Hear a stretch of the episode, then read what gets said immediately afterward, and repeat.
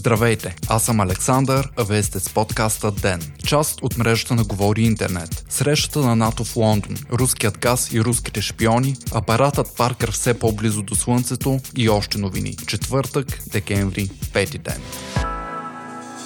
Разходите за отбрана, борбата с тероризма, предизвикателствата от страна на Китай и отношенията с Русия бяха основни теми на приключилата среща на НАТО в Лондон, съобщава Guardian. На 70-та годишна от създаването на Алианса, лидерите на 29-те страни членки заявиха, че за да запазим сигурността си, трябва да гледаме заедно към бъдещето. Домакинът и пример на Великобритания, Борис Джонсън, определи Съюза като огромен щит на солидарността и допълни, че докато сме заедно, никой не може да ни победи. Главният секретар на НАТО Йенс Столтенберг изрази опасенията си за развиващата си военна сила на Китай и инвестицията на страната в балистични ракети, които могат да достигнат до Северна Америка и Европа. България бе представена от президента Румен Радев, който заяви, че тази година страната ни е един от лидерите по разходи за отбрана с 3,25% от брутния вътрешен продукт и една от девете страни, които изпълняват изискваните разходи от 2%. Държавният глава повдигна въпроса за технологични инвестиции в по-малките економики, които да се превърнат в партньори, а не купувачи на военна техника. Радев подчерта и че високата цена на въоръжаването допълнително натоварва социалните системи на по-малките страни. Въпреки, че на срещата присъстваше и северно-македонския премьер Зоран Заев, приемът на страната в Алианса бе забавен, а България и Гърция изявиха готовност за съвместна защита на въздушното пространство на съседката ни. Срещата ни мина и без разногласия. Реджеп Ердоган се обяви против плана за защита на прибалтийските страни, ако кюрите кюрдите не бъдат обявени за терористична групировка, но в последствие не спази заканата си. Френският президент Емануел Макрон влезе в конфронтация с Доналд Тръмп, чието корени могат да се търсят в търговските противоречия между двете страни. В центъра на скандал попадна и канадският премьер Джастин Трюдо, който бе заснет да коментира Тръмп и неговата администрация.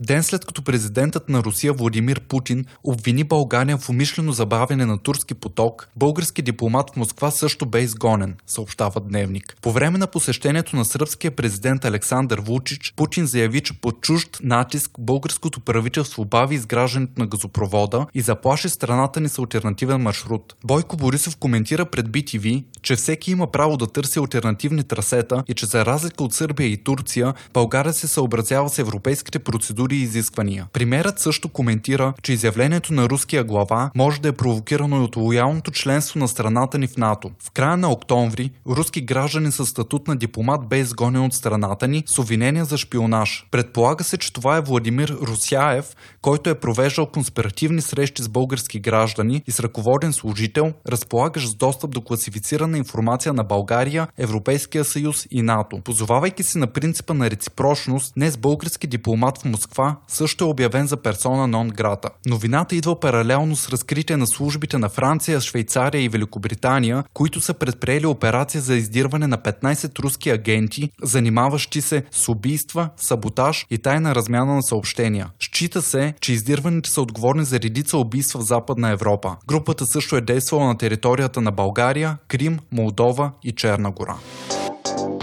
Учени от НАСА публикуваха първите данни от Паркър, летателния апарат, чиято мисия е да изследва Слънцето, съобщава Independent. Данните от Паркър показват, че соларните ветрове произхождат от импулсивни изригвания на частици от малки дубки слънчевия екватор. Изригванията обясняват и по-горещата слънчева атмосфера и в пъти по-студената повърхност на звездата. Апаратът дава яснота и за прахът левитиращ около Слънцето, който най-вероятно е остатък от множество изпепелени астероиди. Паркър е с размерите на автомобил автомобил и вече се превърна в най-бързо движещото се човешко творение. През 2024 той ще ускори до 700 000 км в час, а температурата около него ще е 1400 градуса по Целзий. В момента апаратът се намира на 24 милиона километра от слънчевата повърхност. В пика на своята мисия той трябва да се доближи на 6 милиона километра или 7 пъти по-близо от предшественика си Хелиос 2, изпратен към Слънцето през 1976.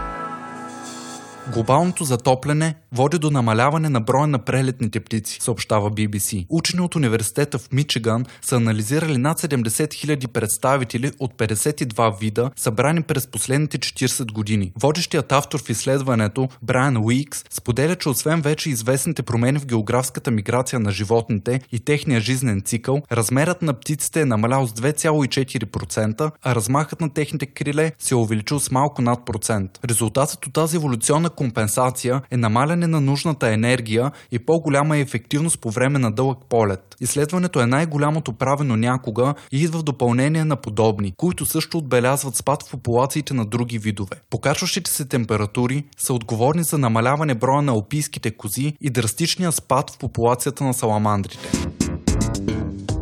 Цветът на 2020 ще е тъмно синото, съобщава Тайм. Международният изследователски институт Пантон определи синьото като цвят внушаващ спокойствие и увереност, елегантност и простота. От института допълват, че класическото синьо донася мир на човешката душа и помага за концентрацията. Изпълнителният директор на Пантон, Лиатрис Айсман, споделя, че във времена изискващи вяра, синото ни кара да погледнем нощното небе и ни предизвиква да разширим своя кръгозор. Със своят цвят на годината вече повече от две десетилетия институтът Пантон влияе на множество индустрии, като модната, индустриалния и графичен дизайн. Цветът се избира чрез анализ на тенденциите в различни сфери на живота, като кино, лайфстайл, изборът също е повлиян и от социо-економическите условия.